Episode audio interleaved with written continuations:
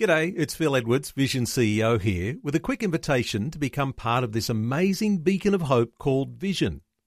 Together we can put our love into action to help people of all kinds build or rebuild their lives on the truth of God. Please consider the part you can play during our upcoming Visionathon appeal, remembering that it's your support that makes Vision possible, including this podcast. Life, culture, and current events from a biblical perspective. 2020 on Vision. Well, this Sunday is Anzac Day, and so many of us who stood on our driveways with a lit candle last year in a COVID lockdown are looking forward to seeing veterans marching again. Courage and mateship will again be on display as we remember Gallipoli and all the conflicts where Australian and New Zealander servicemen and women served. And we'll remember those men and women, many making the ultimate sacrifice, laying down their lives for our freedom. Well, a pleasure to welcome back to 2020 Col Stringer, who wrote two of Australia's favourite books. Both the 800 Horsemen and Fighting Mackenzie, Anzac Chaplain were among the ABC's 100 all time favourite books. Col is joining us. Col, welcome back to 2020. Thanks, Neil. That's uh, contra- controversial enough without going any further. The ABC don't like me, I tell you. hey, there are lots of controversies this Anzac yes. Day, Col, and and you know, in a certain sense of sadness, uh, we might recognise that there are some challenges. Uh, the idea that veterans will be able to march, that's a good thing. Uh, but we've yes, had issues issues around military decorations that were stripped from uh, servicemen. They've been restored under the new Defence Minister, Peter Dutton, and there's some clouds that are hanging around Ben Roberts Smith, uh, the uh, one who won the Victoria Cross. what comes to mind to you, the biggest controversies that we're facing this year? Well, that that's one of them. I just think it's very sad that you know that you get some. I think uh, journalists that have got an agenda to to promote, you know, because uh, obviously Ben Robert Smith is suing the Channel Nine, and so I just believe they're doing everything they possibly can to smear his name. But if I remember rightly, I think you were innocent till proven guilty. But apparently that doesn't extend as far as war heroes and Victoria Cross winners. The challenging thing around perhaps not only Ben Robert Smith, but there were other service people who were also uh, under these allegations is that in the inquiry that they held, there was some credible evidence uh, that 39 Afghan civilians were killed by Australian soldiers. Uh, the challenge here is that while there might be some who were rogue, even in our own ranks, uh, everybody's tarred with the same brush. That's a challenging thing, isn't it? Yes, it is. I'm just glad that even just today, Peter Dutton reinstated those 3,000 servicemen with, the, with their medals. I mean, uh, I don't think that you can really understand, uh, you know, anything about those situations unless you've been there yourself and placed yourself in those horrendous conditions that those men would have had to, to serve in. Just look at the uh, the suicide rate among our veterans, just for a start. That one thing alone just shows you, you know, the pain that that, that they would have had to. And then I, I was in the Vietnam call up. I didn't go, but I remember when my friends came back, they were spat on and you know, red paint thrown on them and called baby killers. Hey, those young men, they didn't even volunteer. They were shipped out. I mean, we were just conscripts. And uh, I just think it's very sad you've got these armchair generals that, you know, want to dictate and they've never even been in those sort of situations at all. Uh, I remember my dad when he came back and my grandfather, same thing. My grandfather rode with a light horse and he was absolutely appalled at the way, you know, they treated them, they shot their horses, things like that. He didn't want anything to do with it anymore at all. He just, you know, just never talked about it at all. And I, I just think we, these men and women deserve, you know, much more respect and honour and help rather than just being, you know, held up for criticism and ridicule. It's it's very sad. I just think very sad. As you say, the new Defence Minister Peter Dutton overturned those uh, those stripping of military decorations. Uh, Three thousand defence personnel affected by that. Of course, the vast majority of ADF personnel did nothing wrong, uh, but everyone is penalised by that. I wonder if you've got any thoughts, Col, on motivations for going to war and what it even does uh, for someone who's a civilian now that might have uh, considered going to war if they can be tarred with those sorts of atrocities type of labels. Any thoughts there for, for what it does for ordinary men and women who are thinking of serving? Well, uh, my grandson's just come out of the army, you know, and, and but it's a very different world we live in now. Like with the Anzacs, uh, I was going to mention the Anzac spirit. If you go to Kokoda today, where you know, those young men first inflicted the, first defeat on the Japanese armed forces. It wasn't by Americans at all at Guadalcanal. It was actually by young men, including my father, at a place called Milne Bay in New Guinea.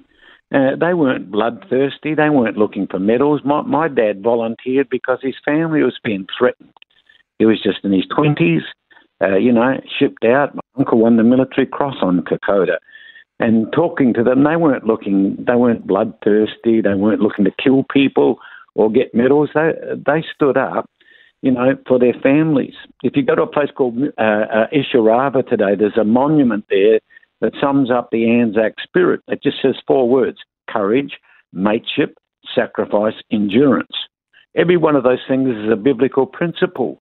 I mean, Jesus went to the cross. That took courage lay down his life, mateship. John 15, 13 says, Greater love is no man than this, than he lay down his life for his friends. Sacrifice, endurance.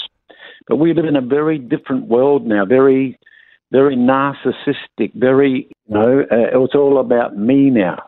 Uh, you know, I'm just conscious of that where Paul talks to Timothy. He says, in the last days, the predominant sign that men will be lovers of themselves and that's where we live. with it. in. I mean, think about mateship. That's that really sums up the Anzac spirit. The, the, the light horse motto was "You never left a mate." Now, uh, think about that in today's society. Uh, you know, we don't even know what mateship means. It's just a cliche that's you know hijacked by the media, by politicians. It doesn't, but it says lay down your life. It doesn't say inconvenience yourself. It says lay down your life. Uh, my, my wife gave a, a you know wonderful example. She comes from a German background, and a couple of years ago, one of her best friends was dying of cancer. So she went to visit her, and she rang me up, and she said, "My friend's dying of cancer, and there's no one else here. Where, where's her family? It, you know, they should be here." And so she said to me, "I'm going to stay here. I've asked the doctor, can you wheel another bed into the ward?" Uh, can I eat here? I'll pay for it because I don't want my friend dying on her own. So she stayed there and she rang me in the early hours of the morning crying. She said, My friend's just gone to heaven and I'm sitting here holding her hands. She said, It shouldn't be like that. You know, well, I'm thinking, do you have a friend like that? Do, do I have a friend like that that would not just inconvenience themselves, but actually lay down their life for their friends? And these young men and women did that. I mean, case after case, like fighting Mackenzie uh, he would say to his men, you know, I've, I've eaten with you, I've prayed with you, I'm not afraid to die with you. And, uh, you know, sadly, I, I don't think we even understand that principle. My dad said, you know, he said, we weren't fighting for the flag, we were fighting for our friends, for our mates, for my friend either side of me. That's what you were fighting for, for your mates. And put that in the context today where you've got, you know, journalists that are prepared to distort the truth. Have a look at the ABC the other day. They're in trouble now for altering of that, fake, you know, about the Navy, the, all that dancing.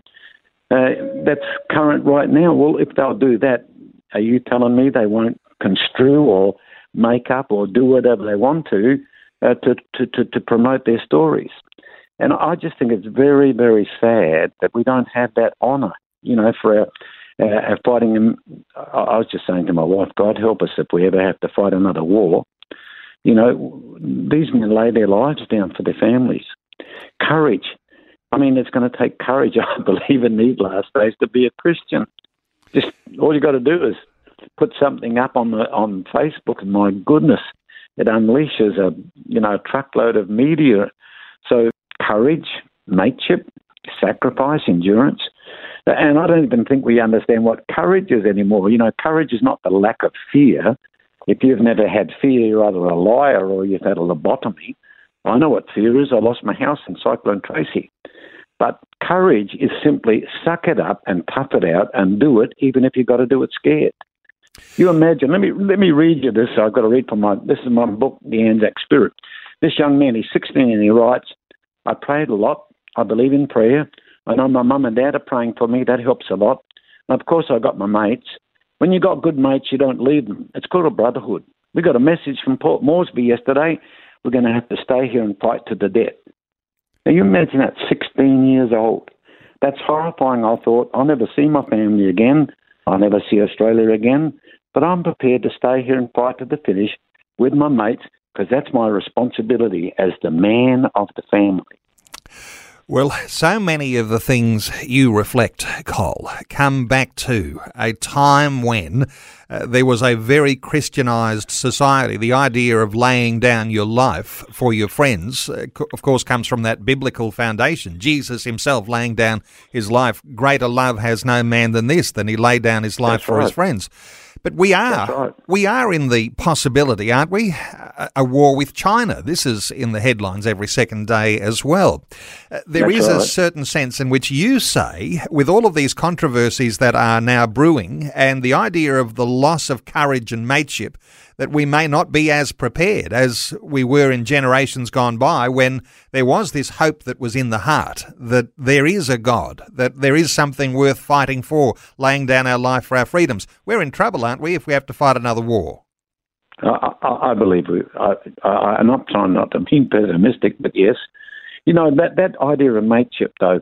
Uh, I, I was watching a DVD some time ago where Brian Houston was interviewing T.D. Jakes. I mean, you know, T.D. Jakes, one of the most influential preachers of our age, front cover of Time magazine, 50,000 people. And he said to him, uh, Bishop, what would you like to be remembered for? Biggest church, best preacher? And TD, he stopped for a moment. He said, Brian, I'd like to be remembered as a loyal friend in an age of relationship deficits. We don't know what the word means anymore. You know, in uh, J.B. Tran, you know, J.B. Phillips translated the New Testament. Yep. He writes, uh, "What we're seeing here in the early church, valiant and unspoilt, ordinary men and women gathering together in a unique fellowship, an unconquerable fellowship never seen before on the earth. Note the words, an unconquerable fellowship. We still call any gathering within the church a fellowship. But when that term was used in the New Testament, it meant a close mateship of those who would give themselves for each other and who would even lay their lives down for one another. So it's a biblical principle. Uh, you know, as I say, courage, all of those things you can find in Scripture. And, and, and I think it's just so sad, you know, all the way through Scripture. Think about David and Jonathan. I mean, uh, one's a stinks a sheep dip, the other one's, you know, the, the, the heir to the throne. But the Bible says their hearts were knit together. They made a covenant together. And later on, Jonathan's killed in combat. And David says, uh, Is there anyone left of the household of Saul that I might show kindness for my friend's sake? And so Mephibosheth, they go out to Lo Debar, bring him back in, and Mephibosheth's got a problem. He blames David that he's a cripple. And, uh, you know, he's a threat to David's throne. But David says, I'll restore everything your land, your fortunes. You'll put your feet under my table, which virtually means I'll adopt you as my son. He says, everything will be restored, not because of who you are, but because of my love for your father. So mateship can even go beyond the grave. And as I say, it, it, we, we live in a very narcissistic world now, uh, which it's sort of almost like dog eat dog. And uh, I, I think that's one of the greatest problems. You know, I go to schools and things, and I say to the kids, "What can we learn from our Anzac Paul? What, what could they possibly teach us?" I say, "Well, they can certainly teach us something about courage. They can teach us something about mateship, laying our lives down for our friends. They can teach us something about sacrifice for a generation that's never really had to sacrifice anything, and they can certainly teach us about endurance. And uh, that's what I believe they can teach us in this day. Well, Col You know, it's Stringer, just- always so good getting your insights into these things. Uh, this idea of friendship, courage, mateship that come from ultimately from the biblical scriptures uh, that Christians have passed down, like passing on the flame from one generation to the next. And it's there on display in the Anzac spirit and what we remember on Anzac Day. Uh, let me point people to the books that you've written, and uh, you've written a number. Uh, 800 Horsemen, I mentioned earlier, and Fighting Mackenzie, Anzac Chaplain. There's a number of other books that you've written about Australia's heritage and about the Anzac spirit. Uh, let me point people to uh, both the Vision store, vision.org.au, and also colstringer.com. And Col, you've got a new book that's out, and uh, it highlights an Aboriginal light horseman. His name is Billy. A quick, uh, a quick little insight into Billy. Well, it's based on uh, factual people, but there's not enough, you know, recorded. So I've written it as a novel. But it's about an Aboriginal light horseman that was a buffalo shooter in the Northern Territory and uh, shipped out. In, in those days, they didn't accept Aboriginals into the armed forces, but I knew they were the best riders, the best shots. They would have got in there somewhere. I found 400 that actually made it into the light horse. And Billy ships out and is part of the charge at Beersheba, which opens the gateway to the city that Jesus is coming back to. And that's not London, that's Jerusalem. So it's based on true story, and uh, uh, it's had, um, you know, actually really, really good reviews. So uh, I would love to see it made into a movie. You know, we see all these other things out there, fantasy stuff, but we've got some awesome stories right here in Australia. And I just think, you know, that sort of thing would make Fighting Mackenzie, same sort of thing, would make a brilliant film. Okay, well, So keep an go. eye out, listeners, for the books that we're talking about. The new one, Billy, about the Aboriginal light horseman, colstringer.com, and you can get Col's books too at vision.org.au in the Vision store. Col, thanks so much for giving us your thoughts today on 2020. Thank you, Neil. Thanks for taking time to listen to this audio on demand from Vision Christian Media. To find out more about us, go to vision.org.au.